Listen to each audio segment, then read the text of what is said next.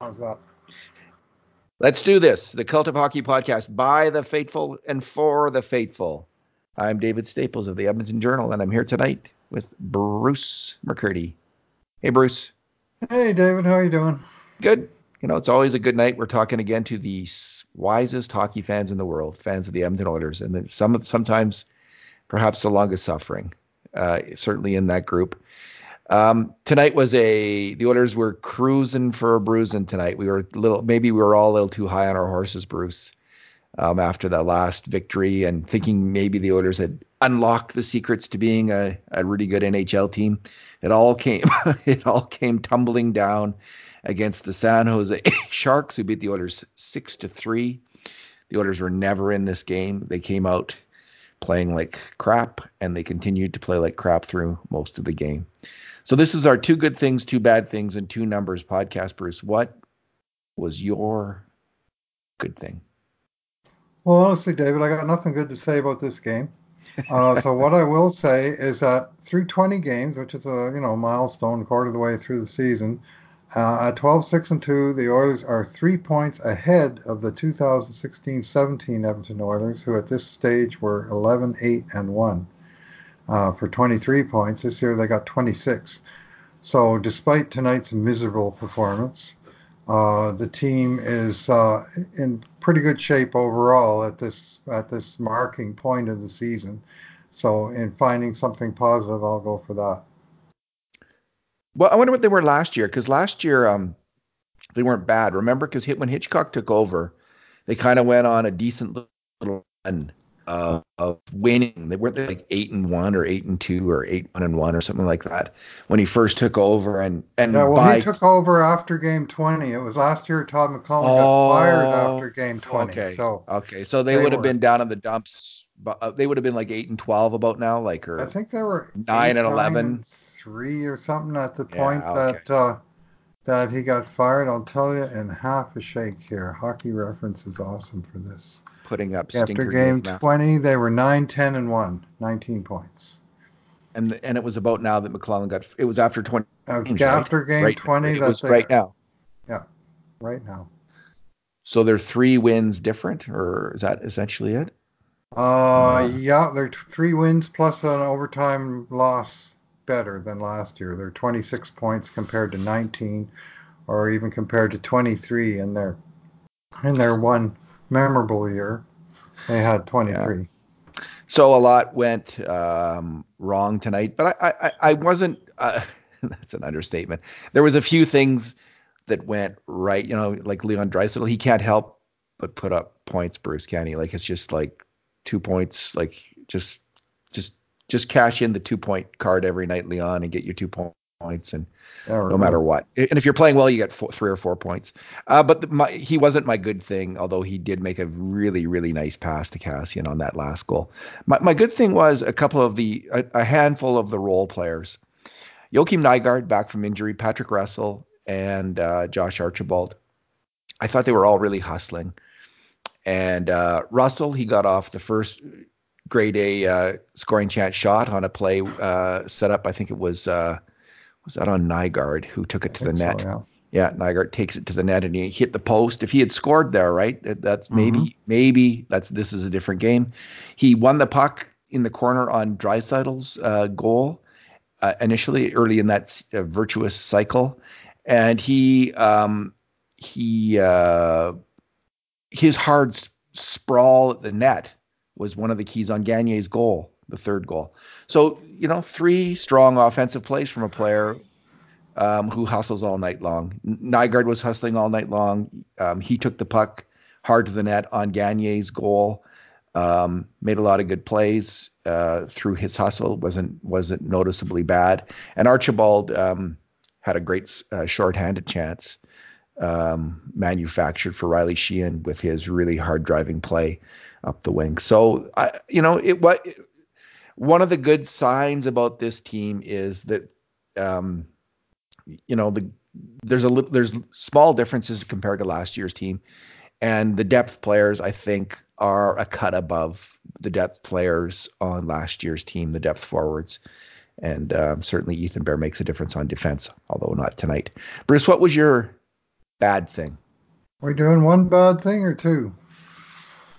Well, we can do two each. Last, last that game kind we of did night. two each good things because it was that kind of night. Well, tonight is Well, that let's let's go night. for it, man. Go I for got, it. I, I, got, I got two bad things. okay. Uh, first one is uh, Edmonton's start to the game or failure to start the game. Uh, they came out and they were skating in sand from the very first minute of the game. I was going, oh no, I don't like the looks of this because they were losing all the races. And honestly, David, I think it was three minutes before an Oiler made a pass to another Oiler. Uh, it was about four minutes before they won a battle. It was about seven minutes before anybody hit anybody. And I think it was three nothing before McDavid ever touched the puck in the game. Ugh. And when he did, he was so grateful he passed it right to Erik Karlsson. I mean, they just weren't ready for the start of the game. The Sharks came out loaded for for Oiler, yeah. and the Oilers just had no response. And, and after that, it was a fairly even game. You know, I think if you look at scoring chances, they were about ten to ten. If you look at shots on net, they were 25-24. Uh, and if you look at the score beyond the disastrous first period, it was three to three. But the game was never in doubt. They never got within three goals because they they uh, just weren't ready for the start of the game. Uh, plus, what will be my second bad thing in a moment. You know, Matt first shift, Matt Benning, who had an otherwise okay game, he just he loses a battle at the blue line, and Joe Thornton is in there uh, with a good chance, although Kara caught up to him in the end. It was just like that kind of game where just right off the top things went bad. Okay, so my bad thing is is Dave Tippett tonight. Um, the coach, I think there was a there was one truly inexplicable move that he made that was putting like I don't um, put Sam Gagner in your lineup. Sam Gagner, he's he he's on your top twelve forwards on this team, in my opinion. I don't know why he was out of the lineup. Um, and he did score a goal. He he helped set up Draisaitl's goal, but play him at center. Yeah. I mean, Gaetan Haas has not been bad at No. center. He's been doing okay. Markus Granlund is okay at center. So when did Sam Gagner last play center? It's not this year. Not since think. he came back to the Oilers last year. He came back here and he was a winger the whole time. And I don't think he's played center really anywhere else since he left the Oilers. And wouldn't you know, I think it was their first shift of the game. And Gagner might as well have been on the moon on the Brent Burns goal that opened the score. Yeah, he was Like trying they- to be def- defensively just responsible. standing. He was just standing beside one of the defensemen on the edge of the crease, while San Jose outnumbered the Oilers at the top of the slot. And once once they made that second pass, Brent Burns had all day to get a shot away from where where he wanted to take it, and he didn't miss. I mean, that was a great shot. But geez, you gotta you gotta have some kind of player, you know, passing them at least a little bit. Like they were just at sixes and sevens there. He was trying to be defensively responsible. I think he's thinking, okay, I'm the center. I, I cover down low, but there was nobody to cover. There because Marcus Sorensen Marcus Sorensen went up high in the zone, Yeah, and forward needed to ch- chase him up there, at least be within 20 feet of him. yeah. And Gagner just blew the, you know, and and again, this isn't on Sam Gagner. He's No. not a center. Oh, It's on the coach. You don't. Why did you do that, coach? What are you thinking? well, the so, coach, So so the the other. Go ahead, Bruce. the coach, what Bob Stauffer said on Oilers Now today, and I don't know if it was just sort of a, a, a, a whimsical observation by Bob or, or if there was if it had legs, but he said it's interesting to see that all the players on the on the mom's road trip all got to play. So even though they had the same lineup that stomped two teams in a row, the third game they switched to goalie, they switched all the maximum number of players, and they wound up with the dog's breakfast of a lineup that we saw tonight. And Well, okay, well, but switch Sam Gagner in, but take some. Don't don't leave yourself short of center. I mean, that's Mhm. just ridiculous. yeah, And and uh, you know, so that was on the. But there was other things like, okay, how many times do we have to see San Jose beat us from the blue line? How about develop a game plan where you take away where the the fundamental thing is you know most of their offense is coming from Karlsson, Burns, and other players at the blue line. That they score endless goals throwing the puck at the net in a very smart fashion. Don't leave the points open like you did this game. If you're going to play San Jose, that's where they're going to generate offense from. Cover that off. So, so they, there was, I don't know, like I don't want to single out Tippett because this has been happening for years, and maybe maybe you're going to give up something down low if you do that. But nonetheless, Bruce, how many times do we have to see that throw it at the net, throw it at the net, screen, screen, screen, tip, tip, tip, and a cheap mm-hmm. shot goes like a non-dangerous moment becomes a goal against. It is these Oilers, Edmonton Oilers saga, their their harsh story against the San Jose Sharks, and we've seen like this is Nightmare on Elm Street, 1037 you know, episode of 1037, 38, 39, mm-hmm. 40 we saw mm-hmm. tonight. Yeah, well, this was my other bad thing, so we're kind of already there. Uh, Oilers' defensive zone coverage was horrendous in this game, just horrendous in this game. They were getting beat in the neutral zones, uh, but they were getting beat along the blue lines, along the walls, in the slot, and time and again. I mean, San Jose scored four of their six goals were scored on deflections. A fifth one was scored where the the point shot was deflected, hit Smith, and then Evander Kane had all month to catch the rebound because nobody bothered to cover him around the front of the net. And so, literally, five of the six goals were on deflections, and the sixth one was also generated from a point shot. Well, you know, the play to Brent Burns, where a defenseman scored, where he didn't need anybody to tip that one because he had such a clean look but they weren't covering the point shots. They weren't they weren't blocking, uh, getting in the lanes, and they just sift one in from the point. Some dude would cruise through the slot, and nobody would take the guy's stick, and he'd tip it. And I mean, tonight was a night where their tips for finding holes. I mean, I'm, I mean, for all that Mike Smith allowed six goals on 25 shots, I'm having a hard time saying, well, this goal or that goal he should have stopped. And maybe the fifth goal, because the deflection was so slow and it went through his legs, I thought maybe he could have had a stick on that one. But that was a play where the guy comes out of the penalty box and heads for the front of the net. And the Oilers are, they might as well have been nine pins. They, they just, nobody reacted, nobody moved. Nurse was, I don't know what he was doing on that play.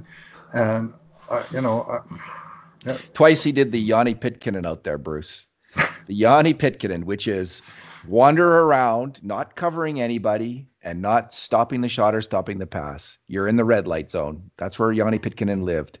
And Darnell Nurse was living there tonight on a couple goals against. He, he needed to switch with a forward or not switch. They needed to figure this out, communicate. And twice, because that didn't happen, San Jose scored goals. So Darnell Nurse, uh, talk to your teammates. I mean, yeah, I don't. I, I, James Neal was down low and Nurse started to come to cover on that Hertl goal, the one you're talking about, the weak tip by the mm-hmm. hated, suddenly hated Hertl because of his cheap mm-hmm. shot on McDavid. He Nurse switched back, but he didn't. I, I was looking and I didn't see him yell at Neal like I'm switching. Mm-hmm. So Neal, but Neal sees him moving, and then he moved up, and he moves up just as Hertl's moving in. Neal doesn't get him. RNH doesn't get him. I mean, uh, Drew Remenda blamed Kassian coming out of the penalty box, but really Kassian didn't have a hope on that because he, he was, was, he was sec- a zone behind. He was second period, so he was behind. Yeah, that, it wasn't coming out of the box, but some defensive structure wouldn't have gone amiss there. Yeah. And Nurse, I think you got maybe the two of them conflated slightly, David, because that was the second one. That was the one where Nurse was playing up on the wing, and he never switched back, and and uh, Hertl well, went right to the front of the net where started Nurse could have been. And then the the other one with Neal was was an earlier goal where where Neal chased the guy into the corner, and Darnell just kind of stood around in the middle of nowhere, the red light zone. Uh, let me just look. We, we do track these scoring. We sure so, do. No, it was it was it was Nurse. It was Neal who was back on the Hertl goal, and the other one was, um, I'm not sure who we should have switched with there. McDavid made a turnover at the blue line, and and uh, it's not really apparent who would the forward was. But on the, the fifth goal, if you look at our scoring chance document, that was that was Neal Okay. Anyway, um, my other my other tippet. The fourth and fifth goals. Nurse was out to lunch on both. So both of them. Same. Look same at look at those replays. Watch Nurse, and you probably won't see the goal because you'll be watching somewhere away from the play. Wasn't good. Okay, so listen, I've been harping on this a lot, and, I don't mean to pick on players, but it, it, ends up that I inevitably pick on players. Um, listen, Brandon Manning is a hustler. He's a hard worker. He stood up for Connor McDavid uh, after Zack Kassian did after that kind of cheap play by Tomas Hertl. But man, Bruce, he just he he can't keep up. And and uh, the so the third goal, first Patrick Marleau beats him. He's he's awkward, man. Like, why is he playing the right 85 side? Eighty-five-year-old Patrick Marleau beat him. Yeah, Marleau yeah. beats him, and then he beats him to the front of the net on the tip, and and and and then you know there's he gives up another slot. Sh- he allows another pass in the slot. Manning does, and then he gets he gets beat by Marcus Marcus Sorensen, deked out of his jockstrap by Sorensen, who sets up Thornton, and Thornton might have scored, but it, he shot it off Manning at that point. And then Manning got in the fight, and we didn't see him again after that. He got a game misconduct. He got a game misconduct. I just looked so, it up. Yeah, I don't I don't remember hearing him say that, but he got the toss. I think maybe they thought he threw a punch after the linesman tried to break it up which he did. He tried to keep the fight going, and the linesman. Oh, you know that was the first fight of the year in the Oilers game. First oh, fight of the entire season, game number twenty. So Bruce, we need to see. Like honestly, if you if you're missing a player, you're in California. Bakersfield's not far away. Oh, you can bring Caleb Jones or William Lagesson up. They're both good to go. Caleb Jones plays the right side regularly. If you need if you need a lefty to play the right side, he's your man. He moves the puck. He showed at the NHL level last year. If you play him on the third pairing, he will get the job done. He is a really solid third pairing defenseman, at least at the NHL level. And uh, you know, coach coach seems to like playing Brandon Manning, and um, there you have it. So that's my that's why I'm uh, a little down on the coach tonight, who's done an otherwise obviously excellent job this year. The coach, yeah, has, he but... had a bad game tonight, and I think this, whatever the reason was for switching up the lineup, it certainly blew up in his face. And, yeah. Uh, and the team just, they were at sixes and sevens, as the British soccer commentators like to say, uh, right, right off the hop, as I mentioned earlier. They just never had their crap together until way too late. I can see why you take out Joel Persson. He's really struggling with his confidence, but would you know he he was like I could yeah. so I could but and they're and they're just probably thinking okay Adam Larsson's back like real soon. Let's just make we'll just struggle through without calling up anyone, without upsetting the apple cart in Bakersfield. Um, and we'll just struggle through with Manning for now, and maybe they'll go back to Persson next game or something, probably. And and they'll just struggle through till Larsson's back. But um, I don't know. I think I think the evidence is in. Personally, I think the evidence is is in that that that, that puck. If you're when you're playing a cycle team like the San Jose Sharks, the way you beat the cycle isn't with a big plodding bruiser. It's by moving the puck fast. Get that puck out of your zone. When you, when you win that puck, pass it out of your zone. Fast, accurate passes. That's how you beat. That's how you beat the forecheck. That's how you beat the cycle. And I think Tippett knows this because he's brought in a great breakout scheme, but it's not what we saw in the game tonight. Uh, we didn't see the passing player Persson in. We saw the plotter in Manning, and uh, with predictable results, I'm going to say, because I've been predicting them, Bruce. Maybe I'm just see- maybe I'm seeing things that aren't there, but that's what I'm seeing. Well, the one guy that we've been uh, applauding for his good passing, uh, Ethan Bear. Uh, let me count this up. I think he was on the ice for four goals against one, two, three, four goals against and two four. So he was minus two on the night. But uh, tough night. Uh, that's a tough night, man. Oh man, yeah. He yeah. was off. He and was... he, and he also took a penalty shot. Uh, gave up a penalty shot after coughing the puck up and and hacking. Uh, guy who was the guy that missed the penalty shot? Uh, uh was it Hurton? No, it was was it Sorensen? Uh, Evander Kane. Evander Kane. Kane. Yeah, Citizen oh. Kane. All right, uh, what's your number? Uh, my number is minus one. Uh, this was this was uh, the Oilers were very uh, uh, um, they shared the wealth tonight or the poverty, and after the first three goals, after the first period, fifteen different Oilers were minus one. Three completely different fivesomes all gave up the three goals, and they were all getting uh, getting uh, getting beat. And then the one line that emerged from the first period unscathed, which was the McDavid, Draisaitl, uh, Kassian line, they gave up one right away early in the second. Uh, two of them did, and Draisaitl took a puck in the face, so he missed the end of the shift and the goal against. So already by by four nothing, every player on the team but one was minus, and it was just just not their night, David. Um, it was the good thing is, yeah. I mean, to me, it's a game where it's it's almost pointless pointing fingers. Like I, I was reading online, a couple people were hammering Brandon Manning pretty good. And the thing is, I mean, you can't point your finger at one guy and say he cost us that game, damn it, because that was a team effort and a well-deserved loss by the Oilers that is exactly what I said in the lead of my game grades, which are which are which haven't posted. read yet, but yeah, I agree. That's exactly with that sentiment. It was a player and coaching induced self immolation, is how I described it. oh, okay. Maybe a bit dramatic. Uh, okay. Uh, my number, Bruce. Mm-hmm. Let me mm-hmm. just find my number. It is a very unhappy little number. 1329 is my number. That is the time on ice that Alex Chiasson was allegedly on the ice for tonight. I think Bruce that he had he he went full Klingon. He had the cloaking device on the entire game and was now you'd think if you had the cloaking device on you might sneak in there and score a goal, but no, uh, he had it on all game. No, uh, no one saw him on the ice and he didn't do anything, and th- and that's kind of that's kind of overly snide and harsh, but. Um, for uh, you know, it, it's the old story of the role player you got to do something to to get noticed and help your team win the game. And man, he he was he typified the lack of that uh, in this game from a number of players. Yeah, well, I was uh, I was speaking with my wife in the third and mentioning a few names of guys that were playing bad, not singling out any one of them because it was quite a list. And she, and she went right to Alex Chiasson. I went, well, I didn't notice Chiasson, so maybe that's a good thing because the guys I did notice, I noticed them and they were making mistakes. But uh, uh, he really did did.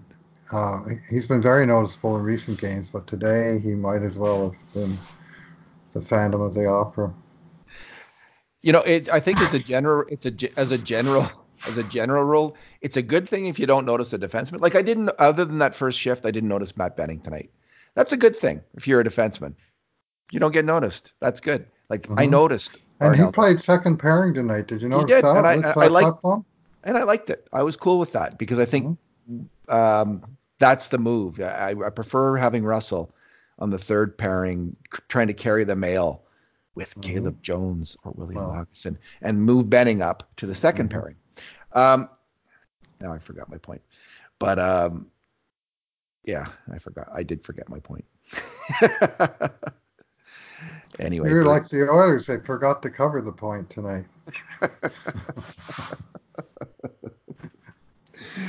oh, it was a tough one. That was a bad one. Not good. Not good at all. Alrighty, so they play Thursday. They play Thursday. They play Saturday, and then in a very odd quirk of the schedule, they play again one week from tonight, back in San Jose. Same barn, same opponent two games in a week. And usually they're home and away when you get two games that close against the same team, but not so this time. So, okay, I remember my point. My point is, and I, and I don't think I made it fully. If you don't notice a defenseman, that's good. But if you don't notice a forward, that's yeah. bad. Okay, so yeah, that's a, the general rule uh, of uh, NHL hockey. At least it's okay if you don't mm-hmm. notice a defenseman and if you don't notice a forward. That's usually a bad thing because they're expected to, unless you're just the, the grind line. But you notice the grind line. If they shut down the other team's top line, you notice that. But if you're like Riley Sheahan and you let, was it Evander Kane go right to the net and score a goal, then you're noticed. That's yeah. not good. All right. Let's leave it. Let's yeah. leave it, Bruce. It's yeah. time to go. Enough time to go watch that stinker. I'm going to go watch bed. The Expendables 2 on TV oh, okay. and get my mind off this horrible moment. All right. Well, good luck in your tournament later this week. Yes. Yeah. Uh, we're going down to Calgary for the, what's it called? The Wicken Wickenheiser tournament. Um, oh, yeah. Yeah. It's, uh, it's a girls hockey tournament. It's hey the the Wick Fest. That's it. Okay. In Calgary, it's an annual tournament for the girls hockey teams. The Wicken Festival. Halloween oh, was last week. Oh uh, yeah, the Wick, the Wick Fest, the Wick Fest. All right, you could get canceled. You can get canceled for a joke like that, Bruce. You know, you gotta be careful these days. So, the the Wick Fest. Yeah, That it'll should be fun. That, that should be fun. Yeah. All right. Thanks for talking anyway, tonight. Kurt and I'll cover you off while you're gone, and Yeah, we'll, if uh, we can figure out how to we'll set you up soon. Yeah, Yeah, yeah, we'll, we'll have to work through that.